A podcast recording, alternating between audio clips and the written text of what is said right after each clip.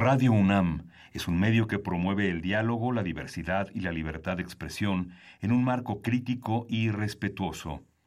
Los comentarios expresados a lo largo de su programación reflejan la opinión de quien los emite, mas no de la radiodifusora.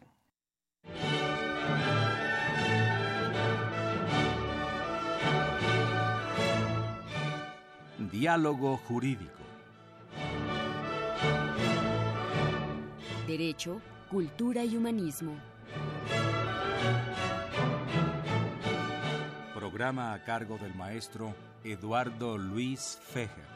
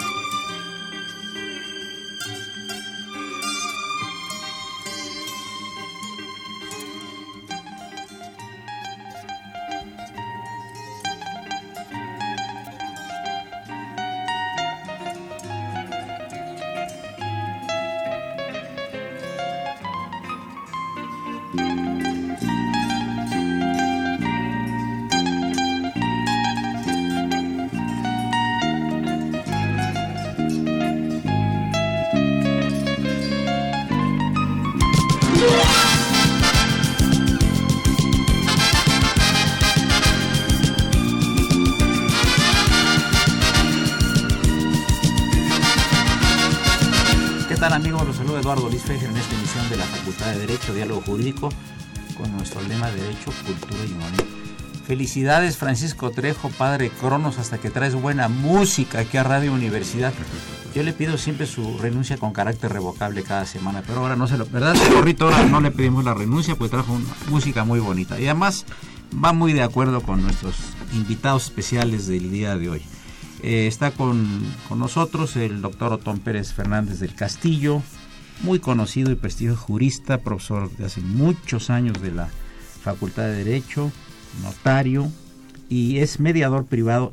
Tiene el certificado número uno como mediador del Tribunal Superior de Justicia del F. Yo me atrevería a decir de alguna manera él es el padre de la, de la mediación en nuestro país. Necesito avisárselo a mi esposa, si no me va a decir, me va a decir de dónde sacaste ese hijo. A quien saludamos con todo afecto y respeto a la señora licenciada Alexis Contreras Neri, que está aquí en la cabina y que es mediadora también certificada de este tema. Muchas gracias, Eduardo. Eh, mira, es un éxito la mediación, pero quizá no esté suficientemente difundida. ¿Qué explicarle al público ¿Qué es la mediación? Un problema específico para nuestro público, si eres tan amable, y cómo entra la mediación en un problema. Sí, muy bien. Bueno, antes que nada quiero agradecerte porque justamente lo que falta, Luis Eduardo, es la difusión. Porque eh, ha sido un éxito la mediación en, el mundo, ¿eh? no, no es una cosa de México. Eh, estuvimos en Cancún el, mes pasado en una reunión eh, iberoamericana en donde estuvieron presentes 22 países. Y mm, México fue a través de mi persona el, organizador de este foro internacional en donde bueno ya hay mediación desde Argentina hasta Canadá no es decir en toda la América sí. Y bueno pues lo que sucede es que en ocasiones las personas no se entienden por, por eh, falta de conocimientos básicos de la comunicación y acaban diciendo, pues ya no quiero hablar contigo. que ¿O prejuicios? Sí, también. Entonces, pues eh, en lo sucesivo eh, habla con mi abogado. ¿Mm? Pero a, a, la postre, los dos abogados son los que van a hablar y van a hablar con un juez o van a presentar sus, sus demandas y excepciones ante un juez y el juez va a, va a resolver. Pero el juez nunca conoce a los justiciables no saben en el fondo cuál es el verdadero problema. Entonces, la mediación ha avanzado en una forma impresionante en el mundo, inclusive en México, en el Distrito Federal, que el tribunal está sobresaturado de problemas. Entonces, ha venido a, a, a minorar la cantidad de personas que tienen que ir al tribunal para resolver sus conflictos, cuando si son dueños del problema también son parte de la solución. Una pregunta, doctor Otón Pérez Fernández del Castillo, mediador privado, certificado número uno del Tribunal Superior de Justicia del DF.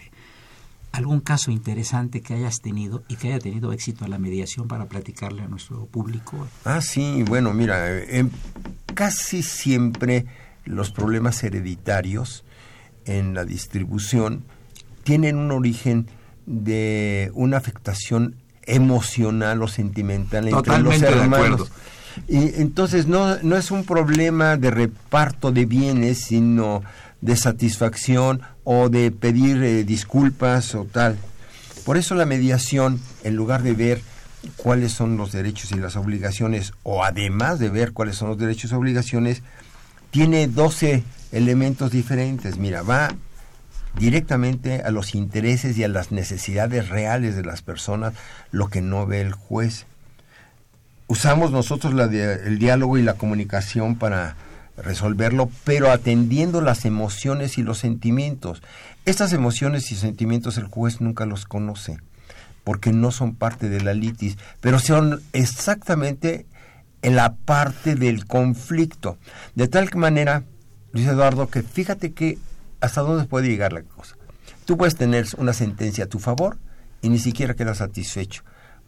Entonces, porque además la sentencia pone fin al juicio, pero no al conflicto.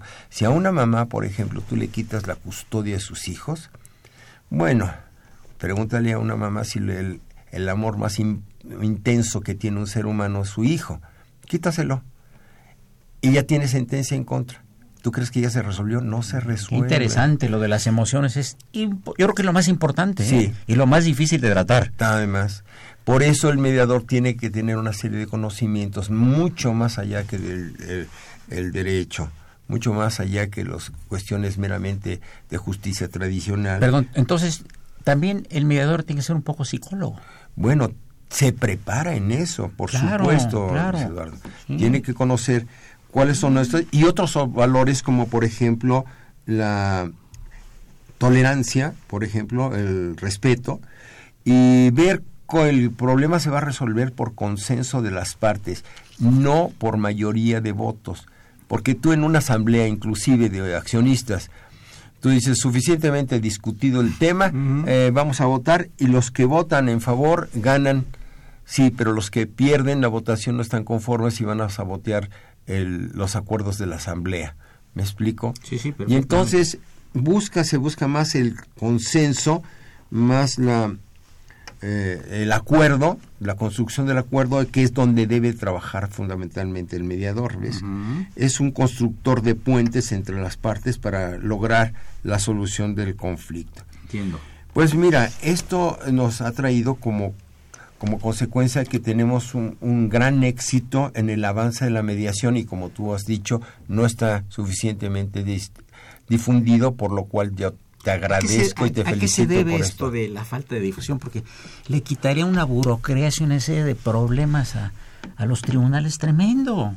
Sí, pero además evitaría el desgaste personal de los litigantes, ¿no estás de acuerdo? Totalmente. Es decir, un litigio cuesta, un litigio eh, desgasta, un, litigio eh, en escala los conflictos al grado tal de que, bueno, pues eh, voy a ver si tú me haces una, yo te hago dos, y entonces yo te hago cuatro, ocho, dieciséis, treinta y dos, sesenta y cuatro, y así sucesivamente se escala en una forma. Y lo heredas a tus hijos y a tus nietos que siguen peleándose. A la siguiente generación. Por un terreno que dejó la abuelita. Así es, señor. Tal lado, ¿verdad? Bueno, pues mira, ¿qué te cuento que eh, la mediación se, ha abierto, porque originalmente empieza como una mediación en problemas familiares, se sigue al civil, al mercantil, pasa al penal, pasa a la justicia para adolescentes, pero hoy tenemos, por ejemplo, en materia condominal, bueno, pues tú estás viendo a través de, del 19 de septiembre, pues hay problemas condominales ahora. Tremendos. ¿Qué vamos a hacer? Bueno, pues el mediador interviene en esos conflictos, en esa asamblea de condóminos, para ver qué es lo mejor para todos los condóminos que se vuelven, cuando desaparece el condominio, pues en copropietarios de un terreno común. si les conviene reconstruir, si les conviene vender, si les conviene transformarlo, etcétera. Y es ese acuerdo es en donde el mediador, que es un experto en tender puentes entre las partes que piensan diferentes, y llegar a este arreglo. Pues mira, ha crecido tanto que vamos a ir nosotros al decimoctavo Congreso Nacional el año que entra, del 22, del 18 al 22 de junio. Imagínate, ya vamos en el 18 congresos y va a haber esta reunión por primera vez, una reunión online, una eh, reunión virtual a través de un foro internacional eh, que escogimos el día de la primavera, el 21 de marzo, para tener una comunicación entre los 22 países de América Latina.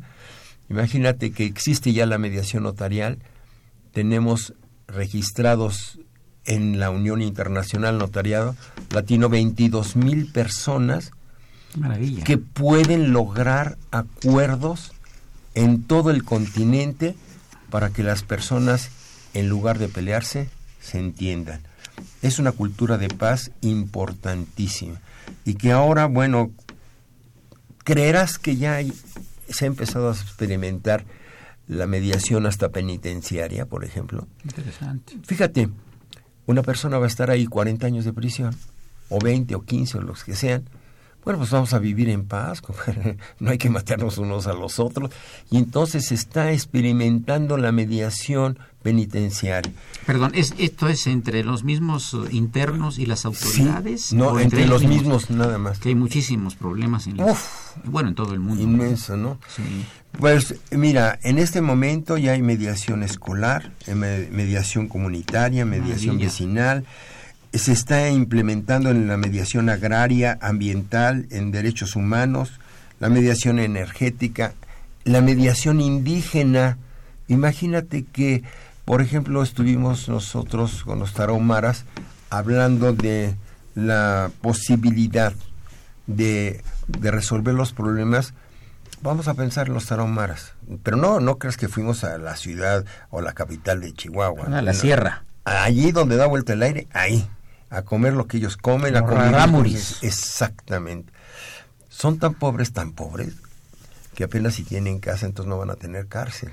Entonces, ¿cómo haces para resolver los problemas? ¿Y qué crees? Ellos mismos han encontrado que la sabiduría de la edad, por ejemplo, les da conocimientos, les da eh, cualidades para poder resolver sus problemas y acuden a las personas de cierta edad, deben de tener cuando menos 60 años para resolver sus problemas. Pues te agradezco mucho, Otón Pérez Fernández del Castillo, estos comentarios. Estás invitado el próximo año a tener un programa completo porque es tan interesante el tema. Muchas gracias. Y lo, lo, ayudaremos aquí en Radio UNAM, en particular en la Facultad de Derecho, a difundirlo porque esto no solo es a nivel de particulares, también es a nivel internacional. Ah, sí, claro, en el comercio Entre países aparte. Bueno, ya te digo lema en Europa, no hagamos pleitos, hagamos negocios, porque si no nos comen los tigres del Pacífico. ¿eh? Eso está pasando en Europa en este momento para evitar los conflictos mercantiles. Te dejo este, fíjate qué interesante, mediación abierta, juzgado cerrado. No si hay navajas, el diálogo es el mejor camino para solucionar un conflicto. Yo le agradezco mucho a, al doctor Otón Pérez Fernández del Castillo, mediador privado certificado número uno del Te dejo un teléfono. Sí, por favor. 55 63 63 63. Tres veces 63. Ok, y agradecemos mucho la presencia de la distinguida licenciada Alexis Contreras Neri, quien también es mediadora certificada. Soy Eduardo Luis Fejer, continúen esto es el 860, esto es Radio Universidad Nacional Autónoma de México.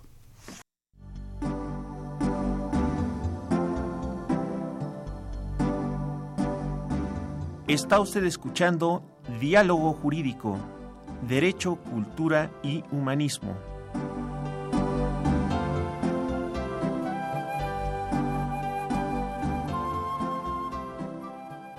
a través del 860 de AM. El alma mater del cuadrante.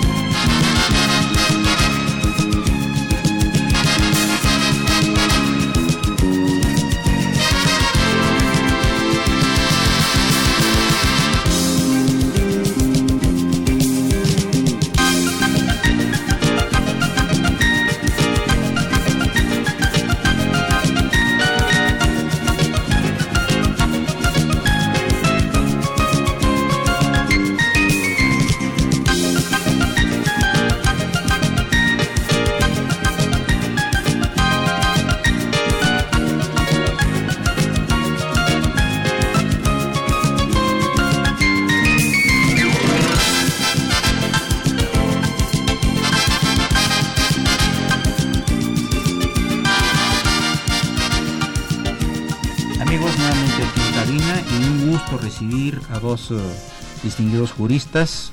A mí en particular me da mucho gusto presentar a la doctora Patricia Cruzán Villalobos, muy distinguida jurista, muy respetable, además una dama encantadora, quien es comisionada del INAI, Instituto Nacional de Transparencia y Acceso a la Información y Protección de Datos Personales, investigadora con licencia de Instituto de Investigaciones Jurídicas de la UNAI, bueno, una gente respetabilísima y muy respetada nacional e internacionalmente, como les digo. Un gusto, Patricia, tener los micrófonos aquí de, de Radio UNAM y en particular en el programa de la Facultad de Derecho. Y presento con gusto a mi amigo, el maestro Jorge Antonio Ibarra Ramírez, maestro, doctorando en Derecho, profesor de tiempo completo en la Facultad de Derecho de la UNAM y especialista en Derecho Civil. Amigos, este programa les va a interesar mucho porque vamos a hablar de la protección de los datos personales. A partir de la llegada del Internet y otras formas de comunicación de carácter cibernético, el tema adquiere particular importancia. Hay mucho robo de datos personales, hay muchas suplantaciones, hay muchos fraudes nacionales e internacionales. Y que más que una experta, como es la doctora Patricia Cursain Villalobos, nos platique un poco del tema y de un congreso, una, una, una adhesión de México a un, a, un, a un tema de carácter internacional. Muy bienvenida Patricia y tienes la palabra. Muchísimas gracias Eduardo. Mira, en primer lugar, muchas gracias por tus palabras. Se ve que somos amigos desde hace un tiempo y tú me lo estás demostrando con estas, esta, con este recibimiento tan atento y tan amable. Muchas gracias. Eh, debo decirte que además de que agradezco muchísimo la invitación, no soy experta, soy una persona que trabaja en estos temas y que cada vez pues quiero estudiarlos más por la importancia que tiene y el desarrollo que va teniendo en nuestra vida. Muchas gracias. Eh, Jorge, ¿puede ser la, la inducción del tema, por favor? Claro que sí. Primero, es la gran importancia que tiene que México se adhiera al convenio 108 del Consejo de Europa o Europeo, que fue adoptado por el Consejo de Europa, que tiene su sede en Estrasburgo, Francia, en donde inclusive eh, ha participado la maestra en varias sesiones para la adhesión de este convenio. ¿Cuál es el objeto de este convenio? Garantizar que cualquier persona física tenga el respeto de su derecho a la vida privada con respecto a la protección de sus datos personales. México se ha adherido a muchos convenios y tratados en materia internacional y este es muy importante y la maestra ha tenido una destacada participación desde el año 2016 y actualmente pues acaba de regresar en noviembre que estuvo en la última sesión eh, en Estrasburgo en Estrasburgo Ah, qué bien, muy bien. ¿Nos puedes platicar cómo estuvo la reunión? ¿Cuál es la idea de, esta adhesión? etcétera? Por favor. Cómo no, yo les quiero decir, mira, este convenio es desde 1981. El Consejo Europeo lo adoptó desde el año 1981. En el año 2001 se agregó un protocolo adicional que ahora está en plena reforma y a este convenio están adheridos los 47 países que integran el Consejo de Europa. Este consejo, este el Consejo de Europa decidió abrir el convenio para aquellos países que aún no formando parte del Consejo de Europa tuvieran interés en tomar las mismas responsabilidades con la misma protección que ello significa para la persona del país del que se trate. Yo debo decirte que ya en el IFAI había ya una tarea que ya se había empezado a hacer, pero que había, se había quedado en el camino, no, no se había adelantado, aunque hay que reconocer el esfuerzo que desde el IFAI se venía haciendo. Cuando nosotros llegamos y se transforma el IFAI en INAI, se forman algunas comisiones en las que los siete comisionados vamos a participar de una manera más directa sin que ello represente que nos ausentamos de todas las actividades que tenemos, que son muy extensas, porque pues tenemos el acceso a la información y también tenemos protección de datos personales, y en el camino pues salen una serie de cuestiones. Pero por decirte algo, algunos compañeros tienen un poco más de experiencia en cuestiones tecnológicas, otros, eh, en, mi caso, por ejemplo, y que después voy a decir algo al respecto en relación con la materia laboral, que también hay que ver ahí, eh, por ejemplo, datos personales que se refieren a los sindicatos, etcétera, no, algunas cosas. Entonces, al formarse las comisiones, se integran comisiones relacionadas con la protección de datos personales. Ya a esas comisiones nos incorporamos eh, Francisco Acuña, Arelicano y yo. Ahora, como Paco está ocupando la presidencia, eh, Jimena tomó ese lugar y somos quienes integramos las comisiones. En este, en este contexto, advertimos pues que estaba este convenio y la importancia que tendría que nosotros mismos lo impulsáramos y lo viéramos. Y te platico que desde hace dos años, eh, en una comida que tuvimos con el presidente de la República, un 5 de mayo que nos hizo favor de invitarnos a comer a los comisionados ahí en las oficinas de Palacio Nacional y en la que estábamos acompañados con el, el secretario Videgaray, que entonces era secretario de Hacienda. Fue una plática muy generosa en la que pudimos expresar varias ideas, yo inclusive en aquella ocasión toqué el tema de la desaparición de las juntas de conciliación y arbitraje, por decirte algo. Y entre las conversaciones que tuvimos cada uno de nosotros, yo toqué también el tema del convenio 108 y le expliqué de una manera muy breve al presidente de qué se trataba y diciéndole que era muy interesante que nosotros pudiéramos continuar con esto y el día de mañana que eh, se hicieran las tareas de, aprobación y posteriormente de ratificación. Él, él tomó interés en este asunto, pero bueno, ahí quedó. Seguimos trabajando con el Consejo de Europa y las reuniones en las que trabaja lo que es el Consejo del Convenio 108, porque ya ve que se dividen también ellos en comisiones, esta comisión del Convenio 108 se reúne por lo general en París y algunas reuniones se hacen cuando son plenarias, se hacen en Estrasburgo fundamentalmente y otras se llegan a hacer en Ginebra, como va a ser dentro de unos días. Yo he tenido la oportunidad de asistir a tres reuniones, dos reuniones que son del propio comité del convenio 108, porque México fue aceptado como un país primero observador si México hace sus gestiones en las que está interesado en el convenio 108 y finalmente este Consejo Europeo acepta que México se convierta en un país observador porque tiene las características, porque tiene legislación y pues porque muestra el interés fundamentalmente. En ese sentido, eh, avanzan, avanza todo la tramitación correspondiente, eh, se hace la, la observación sobre la legislación, el comité eh, del Consejo, perdón, el comité del Convenio 108 del Consejo de Europa estudia la solicitud de México y para ello analizan exactamente qué es lo que tiene nuestra legislación, si es una legislación de avanzada, si la legislación cumple con lo que el convenio establece. Y una cosa muy, muy importante es que exista una autoridad que sea independiente, como en este caso el INAI.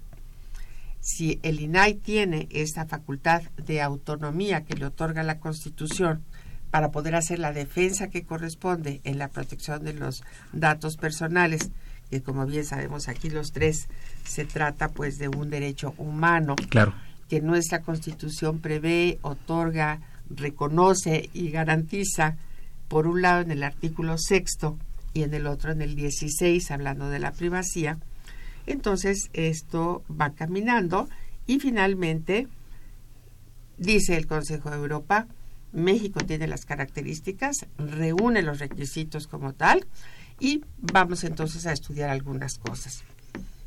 En estas reuniones como observadores, pues no participas más que como observadores, pero finalmente te dan la palabra al, en el último minuto uno puede intervenir y mi tarea consistió en hacer una, un rapport, una relación más estrecha con los miembros del Consejo Directivo, es decir, con la presidenta, con la secretaria y con los representantes que forman la mesa directiva, que uno es de Luxemburgo, que otro es de Portugal, etcétera.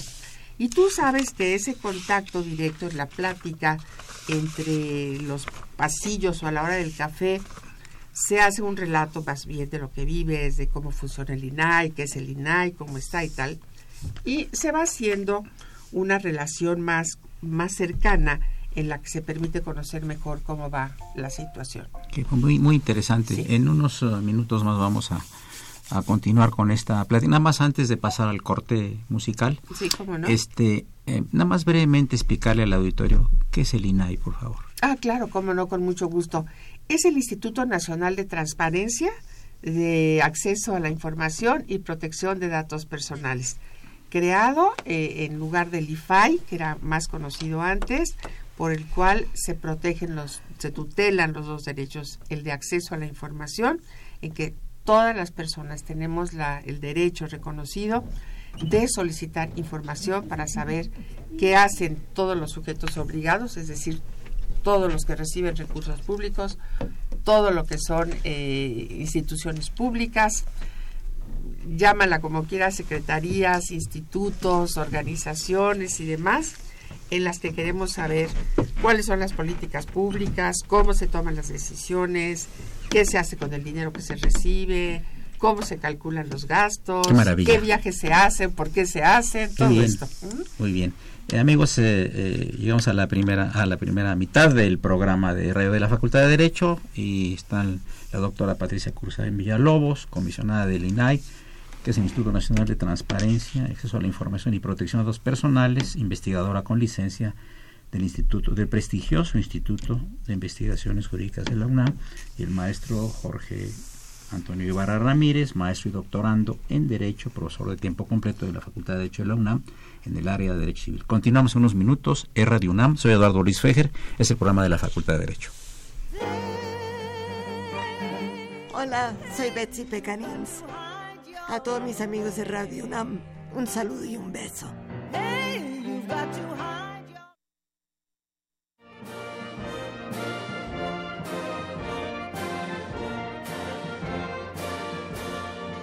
Su opinión es importante.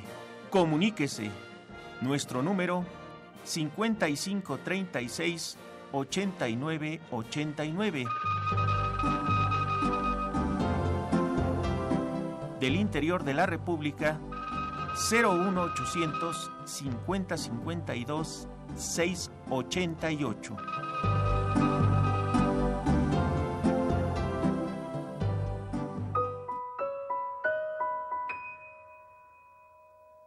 Blackbird singing in the dead of night.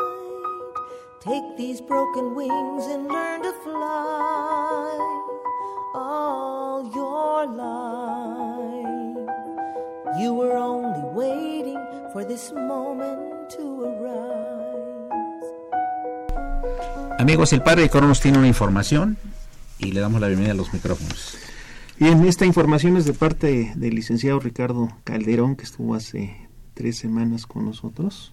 Es abogado. Es abogado, egresado de la facultad, generación. Presidente de los Beatles aquí. Presidente del Club de los Beatles. Él es presidente del Club de los Beatles, todos juntos ahora, AC, el licenciado Ricardo Calderón, quien nos dices, dices que ese día se me pasó a decir de lo del festival, la edición número 23 del Gran Festival de los Beatles en México, que va a ser el 14, 15, 16 y 17 de diciembre en el Centro Cultural Futurama, que está en calle Octa Otavalo número 8, esquina con Avenida Instituto Politécnico Nacional, en Lindavista, donde era el Cine Futurama. Quiero decir al auditorio que el, eh, el, Liceo Calderón, egresado de la Facultad de Derecho, ha traído personajes cercanos a los Beatles. Trajo, por ejemplo, a Freda Kelly, que fue secretaria de los Beatles, primera vez que vino en México. También hay un Best, ¿cómo, cómo A Pete Best, que fue el, el, baterista que original, porque después entró Ringo, lo trajo hace hace dos años. Y, trajo también hace un año trajo a May Pan que fue la, la secretaria particular de la familia Lennon. Entonces este pues ustedes saben que es un festival de lujo de un egresado de lujo de una facultad de lujo. Así es. Y un, y un productor del programa de lujo, que además vas a participar con una conferencia no sí sí sí. Vamos a estar yo voy a estar el, el día viernes 15 de diciembre a las 5 de la tarde presentando el libro de la maestra Mariana Daxel, sobre George Harrison, que es en algún otro lugar, que es sobre cuentos. Va a estar también el eh, Francisco Pérez Guzmán de Radio Universidad de Querétaro y quien les habla, Francisco Trejo, escritor, comentando la obra. Les recuerdo, el domicilio es eh, en donde era el antiguo Cine Futurama, cerca del Metro Lindavista y cerca del Metrobús Instituto Politécnico. Y lo más importante de todo, entrada libre. No, y además es muy interesante ver muchos niños vestidos como John Lennon, que les encanta además. Todos los Beatles, niños, ¿eh? y jovencitos. bueno, es una, sí. lo que digo, los Beatles eh, traspasan los tiempos, ¿no? Padre Cronos, muchas gracias por tu comentario y mucho éxito. Una, una cosa, sí, sí, hay que decir, es de lujo, todo es de lujo, pero de los lujos que no cuestan. es de lux que no cuesta. De los lujos que no cuestan. Exactamente, bien. Eh, está con nosotros Carlos Martínez Loza, él es eh, él es prof- profesor de la Facultad de Derecho, es eh, es de Iguala, Guerrero y acaba de ganar un concurso muy importante, por eso lo, lo invité, él es un gran orador, escribe, tiene un programa de radio, tiene un, es colaborador de un periódico en Iguala, es un distinguido igualteco que según él Iguala es la capital del mundo y yo no le discuto, porque yo creo que la capital del mundo es Cacalilao, Veracruz, Pánuco, donde yo nací. Pero en fin, entre Nueva York, Iguala y Cacalilao se pelean en bien, primer lugar. Adelante. ¿Cuál fue el motivo de tu presentación allá? ¿Qué tema fue? Primeramente, darle las gracias al doctor Fejer y también saludar aquí a, las, a la doctora Patricia, al licenciado Ibarra también en esta excelente mesa. Y quiero decirles que soy, me gusta la oratoria, he participado en concursos, sobre todo de debate político. He tenido la fortuna de ser bicampeón estatal de, de este concurso de debate político. Y bueno, el pasado 7 de noviembre en la ciudad de Chilpancingo obtuvimos el segundo lugar en este concurso. Pero sobre todo yo quiero destacar la importancia de la participación de los jóvenes en este tipo de concursos, de certámenes que organiza el Instituto Nacional Electoral en coordinación con las Secretarías de la Juventud y- de la Niñez de cada estado. Y lo digo porque en México somos más de 38 millones de jóvenes de 12 a 29 años de edad. Y esto que sirva sobre todo para incentivarlos a ellos, que existen plataformas donde ellos pueden expresarse, pueden recuperar eh, a través de estos ejercicios los valores democráticos más importantes y sobre todo generar un pensamiento crítico y reflexivo sobre los temas más importantes que atraviesa el país. Pues te agradecemos mucho tu, Muchas gracias a usted, doctor eh, tu presencia aquí en el programa de Radio UNAM de la Facultad de Derecho y que colabores con nosotros ahí a nivel académico. Es un brillante. Dile, dile sobre qué fue tu tesis de recepcional de Mi licenciatura. título, Racionalidad mutilada, la deshumanización del derecho, que realicé en el Seminario de Filosofía del Derecho. No, pues interesantísimo. Muchas felicidades. Muchas gracias, Muchas doctora felicidades. Muchas gracias, Carlos. Continuamos con el programa. Gracias. Bueno, eh, habla el señor eh, Manuel Munguía de Iztapalapa y felicita a la doctora Cruzain, Muchas gracias. igual al maestro Ibarra, y continuamos. Entonces, ibas a explicarle al auditorio en qué consisten los datos personales, Sí. por favor. Sí, claro, mira, creo que es, es muy importante. Antes de eso, nada más quiero decir para completar que es muy, que, que- que es loable lo que México está haciendo en esto, no porque lo haga, está haciendo el INAI como tal, sino México como país, porque fíjate que fuera de los países del Consejo Europeo, son solamente unos cuantos países los que se han adherido, los que no son parte del Consejo Europeo. Entre ellos, por ejemplo, está, está Turquía, pero de América Latina solamente está Uruguay. Y recientemente Argentina nos ganó por unas semanas, ya fue invitado formalmente a pertenecer. Y ahora nosotros estamos ya, eh, seguramente el día 13 que se reúne esta reunión de ministros, de representantes. ¿Tú de vas a ir? No, no voy a ir porque eh, hay que cuidar un poco las finanzas del INAI. Son épocas en que las tarifas aéreas aumentan mucho de precio. El doble, ¿verdad? Hay una reunión el, el día 20 en Ginebra y la verdad yo creo que ya no es necesario. Eh, eh, hemos hecho ya la tarea operativa y vamos a ver, sin, em- además estamos invitados a la- una conferencia muy importante que se da anualmente en Bruselas sobre la protección de datos personales para que haya un panel de países latinoamericanos que seremos Uruguay, tal vez Argentina no lo ha confirmado y México. Eso es muy interesante, qué interesante. Bueno, pero fuera de esto y que después al final quisiera decir cuáles son los beneficios concretos que tendría que México se adhiriera a este a este convenio 108. y que eso naturalmente lo tendrán que valorar tanto el Poder Ejecutivo a través de la Secretaría de Relaciones Exteriores como el Senado que se encarga después de ratificar conforme a nuestras normas constitucionales es me parece muy importante decirle al público en general los datos personales son todas aquellas informaciones que te corresponden a ti como persona tu nombre, tu domicilio, tu número telefónico, tu estado civil, tu patrimonio. Hay unos además que se llaman datos sensibles, como es por ejemplo tu ADN, tu código genético. Eh, hay temas que, que son que van mucho más allá de lo que es nada más tu nombre, tu teléfono y tal. Hoy en día, con, el, con la posibilidad cibernética, con toda tecnología y con todo lo que tenemos, los datos personales se pasan de inmediatamente de un lado a otro con una rapidez impresionante. En todos lados te pide tu nombre, tu teléfono, tal. En una tienda, en la tintorería, en la tienda de en la que vas a sacar una tarjeta El de crédito, hospital. en los bancos, en los hospitales, todo el tema de salud son datos sensibles. Y estas son cosas que nosotros tenemos que proteger. Tú no tienes por qué ser el objeto en algún momento determinado de información que no le corresponde a una persona que no tiene por qué tenerla. Hoy tú llegas a un fraccionamiento y te piden tu credencial de lector o tu licencia para que te identifiques. Algunos les toman una fotografía o les toman una copia fotostática o los escanean y finalmente ahí quedaron tus datos. Interesante. Todo esto es muy importante porque luego tenemos el robo de datos. Interesante y grave, Patricia. Gravísimo, porque a la hora de la hora muchas veces las personas se ven afectadas en su patrimonio o en su seguridad personal. Hay suplantación de identidad, hay robo de datos y lo hemos visto, ha aumentado de una manera exponencial en la cantidad de fraudes que se han dado y la Conducef lo ha deta- estado determinando, que es la autoridad encargada pues de proteger este tipo de situaciones. En ese sentido es importante que todos enseñemos desde a los chiquitos, desde a nuestros, bueno, yo diría nietecitos, ¿verdad? Pero a los hijitos y todo, enseñarlos desde muy niños a quienes les pueden dar sus datos y a quienes no. Cómo proteger su información. Bueno, esto va subiendo de- después al tema tal de que tú no tienes por qué en una universidad exhibir las calificaciones de los alumnos si no te dan su consentimiento para ello. Tú recuerdas que antes poníamos las listas con todas las calificaciones. Ahora ya no debe de ser. Mm, Hay que darla directamente. mm. Bueno, esos son temas, a lo mejor, si tú quieres, secundarios. No, ser importantísimos. Porque eso te va a proteger de que vayas a ser en un momento objeto de burla, del famoso bullying, o que te puedan robar tu información. Hay una gran cantidad de maneras de sacar credenciales falsas, ¿no? Que llegan y te, te- te presentan en el banco, tal.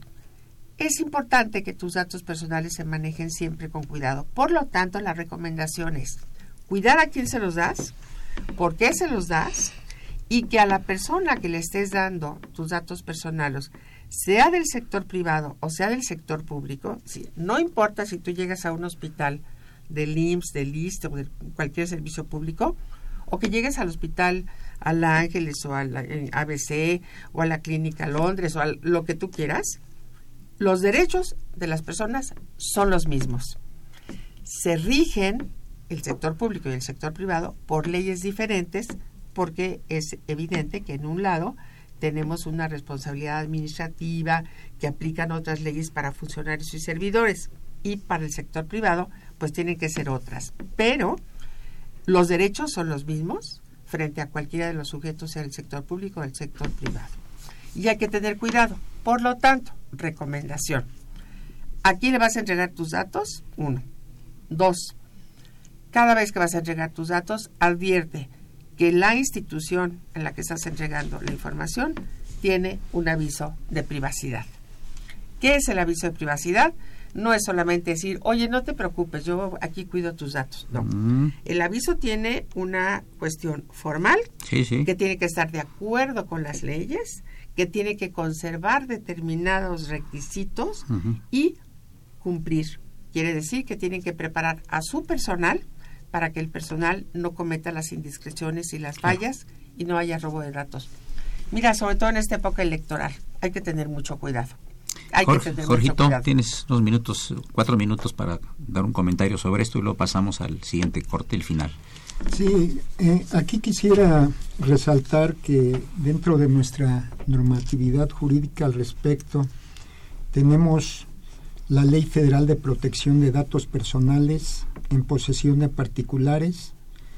Eh, actualmente el INAI participó muy activamente en las reuniones tanto con la Secretaría de Hacienda, tanto con el SAT, tanto con el Consejo de la Judicatura, eh, Gobernación, en eh, la ley anticorrupción, eh, precisamente para evitar estas cuestiones, y con la ley general de protección de datos personales en posesión de particulares sujetos obligados que muy pronto eh, será aprobada por el Congreso.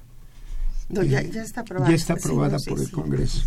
Entonces, este, y aquí pues encontramos la normatividad para efectos de las sanciones correspondientes a quien incumpla con estas disposiciones. Perfecto. Amigos, llegamos a la penúltima parte del programa. Les recuerdo que se encuentran en cabina la distinguida jurista doctora Patricia Cursain Villalobos, comisionada del INAI, Instituto Nacional de Transparencia, Acceso a la Información y Protección de Datos Personales, investigadora con licencia del prestigioso Instituto de Investigaciones Jurídicas de León. Y hablando de gente prestigiosa, muy prestigiosa, un saludo cordial y respetuoso al licenciado Mariano Piña Olaya, distinguido jurista a quien extrañamos mucho como profesor de la Facultad de Derecho. Y por supuesto nos acompaña también el maestro Jorge Antonio Ibarra Ramírez, quien es eh, profesor de tiempo completo de la Facultad de Derecho en materia de Derecho Civil. Soy Eduardo Luis Fejer, es el 860, esto es Red UNAM.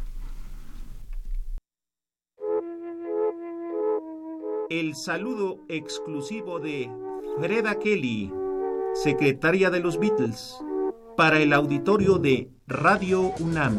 Hello, I'm Freda Kelly and I wish to give you greetings to Radio UNAM.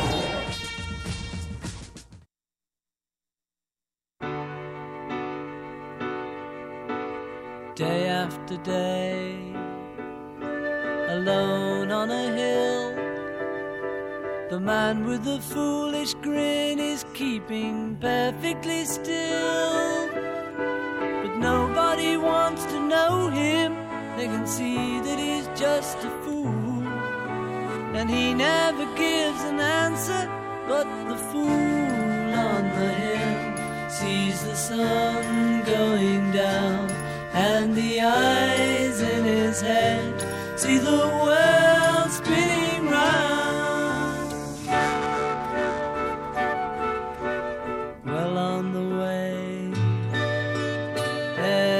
cloud, the man of a thousand voices talking perfectly loud. But nobody ever hears him or the sound he appears to make. And he never seems to notice but the fool on the hill sees the sun going down and the eyes in his head Es una llamada del licenciado Mosía Chávez, que es optometrista y que está encantado con mis invitados y con el programa. Le enviamos un saludo muy cordial. También nos uh, manda un, nos hace una llamada nos decía, se perdió el papel aquí, ¿dónde quedó el papel del señor Munguía? Bueno, ahorita lo, ahorita lo checamos. Patricia, adelante. ¿Cómo no? Bueno, estábamos comentando sobre ese aviso de privacidad que siempre hay que tomarlo muy en cuenta, ver que se tenga y sobre todo en algún momento tenemos eh, un teléfono en el INAI el Telinai, qué pena que no me lo sé de memoria, a ver si ahorita me lo mandan, el teléfono del, INAI en el que cualquier duda que se tenga acerca de qué pasó con mis datos y cómo hago para protegerlos, cuáles son los derechos ARCO. Estos derechos ARCO son, fíjate, el derecho que tienes a acceder a tu información personal, el derecho de rectificar tus datos, el derecho de cancelar los, los datos que tienes en algún lado, lado y el de oponerte a su publicidad. También. Maravilla. Esos son los derechos ARCO, a los que uno ¿Por debe qué el nombre? siempre. Pues porque se encontró la fórmula, ¿no? Para poder llamar la atención. Y llama la atención un término como el arco. acceso, la rectificación, Claro. la cancelación Sí, sí, y la oposición. Sí, y que ahora hay otro, otro tema más que es la transmisión de los datos, la automatización de la información de los datos que, que, es bien importante y que se puede ser inclusive a nivel universal, eh, internacional, perdón, de una manera muy sencilla. No les piden pasaportes, no te cuesta el pasaje, siempre hacen un clic y tus datos vuelan por todos lados.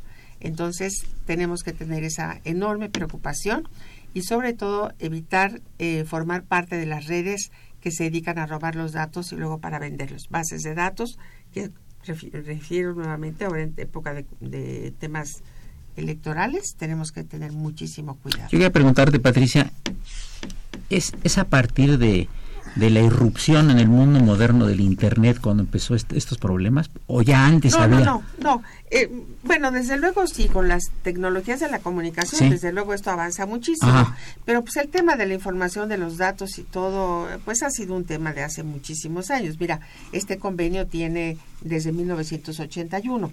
El convenio Ah. se escribió, se adhirió, Sí, sí. se formó, pues porque seguramente el problema ya era importante. Y esto surge también por lo de la privacidad. Hay que tener en cuenta que, por, sobre todo en Europa, el honor tiene una importancia muy Oh, sí, claro, por pues, el supuesto. honor de las personas, eh, la privacidad, ¿no? Eso es que es un concepto un poco distinto a lo que se maneja en Estados Unidos. Claro. y todo. Hay un tema muy importante ahora que sí me gustaría aprovechar este espacio, Eduardo. La ley tiene algo que a mí no me gusta, que es que cuando una persona fallece, nadie puede pedir sus datos personales, excepto que haya dejado autorizado a alguien para que los pudiera tomar. Interesante. Esto es muy importante, sobre todo para el tema de quienes van a pedir el pago de las pensiones por orfandad o por la viudez o lo que sea. Y que no, Mm. tus datos personales, los datos personales de la persona, no los, si no, no los puedes solicitar porque no estás autorizado para tal. Este es un tema que nosotros tenemos que estar ahora pidiéndole a todo mundo que diga, señale siempre qué persona por escrito está autorizado para recibir sus datos personales en caso de que Perdón, esté Jorge, también puede, perdón, podría ser también cuando, cuando la persona hace testamento. Exacto. Sí. no Hablar con el notario. No, Jorge, ¿qué, qué- qué Sí, opinarías de eso tú? Sí, no, eso es muy importante, por- eh, sobre todo ahorita que ya hay la única forma de testar en la Ciudad de México, que es la del testamento público abierto, Sí. en la cual pues interviene todo un profesional del derecho que es el notario. Él podría eh, pedir precisamente esa protección de datos personales y, y inclusive que se le obligara a ello para que no se dé ninguno de, de, de los mismos, ¿no?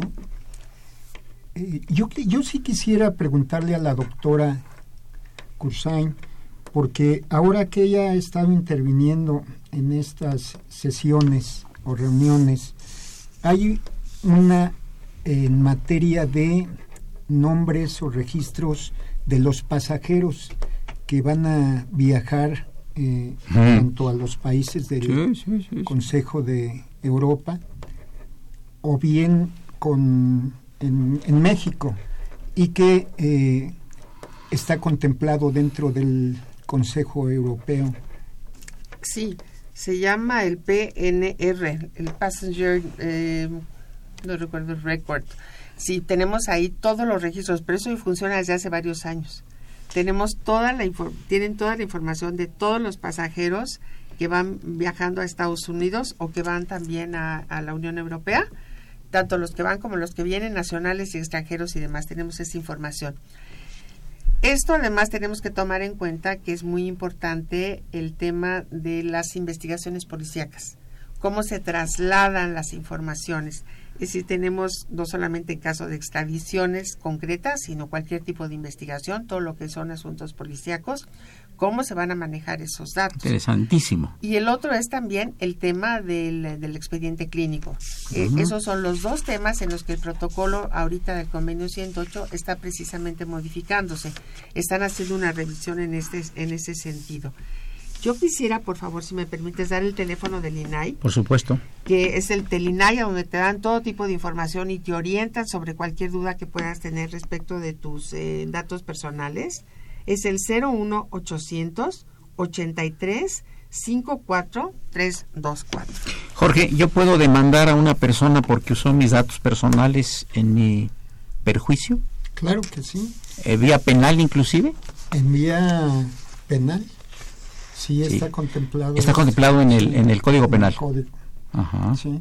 Entonces es factible. Es factible. Ujú, Qué bien. Patricia, la última palabra, ya que el, el padre Cronos está ya con la guadaña para... Sí, claro que sí. Mira, yo creo que es muy importante que sepamos por qué trabajamos este convenio 108, si es la Unión Europea y México no está en el Consejo de Europa, etcétera. Pues porque México está todo el tiempo con una cantidad de relaciones internacionales, no solamente los tratados de libre comercio, sino todos Maravillosas, que ¿eh? acabo yo, que acabo yo muy importantes, sí. Entonces nosotros en ese, al, al tener ya formar parte de este convenio, al adherirnos al mismo, fíjate que vamos a estar en un plano de igualdad con todos los demás estados signatarios, que pues eh, todos los de la Unión Europea por supuesto y demás, ¿no?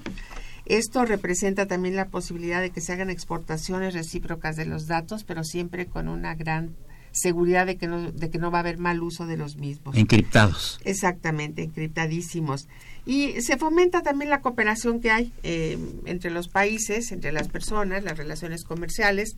Ahora con la mayor sen- sencillez pones tus números de tu tarjeta de crédito y compras por compañías que te mandan desde China lo que tú quieras de mercancía y demás. Tus datos van volando por las nubes, llegan a 20 mil lugares y tenemos que tener la seguridad de que hay una protección. Y eso es lo más importante. Perfecto. Amigos, llegamos al final del programa. Muchas gracias, doctora Patricia Cursán Villalobos, por tu, eh, tu presencia y valiosos comentarios. Muchas gracias. Maestro a Jorge ti. Ibarra, igualmente, muchísimas gracias. Felicidades por tu programa. muchas además. gracias. Felicidades Muchas a la gracias facultad. Qué amable, claro. Una operación de Socorrito Mons, a quien saludamos con el afecto de siempre. La imagen siempre grata del profesor Francisco Trejo, próximo conferencista de esta reunión de Beatles que tendrá verificativo en este mes de diciembre, ya les explicó a ustedes, y que además, pues ustedes saben que es el cronista de Cornualles y que también es el cronista de Real del Monte y es el cronista del programa de la Facultad de Derecho. En esa producción Raúl Romero Escutia, el niño héroe de la radio, y hoy nos hizo favor de auxiliar el licenciado Carlos Martínez Loza. Soy Eduardo Luis Fejer, esto es el 860, esto es Radio Universidad Nacional Autónoma de México.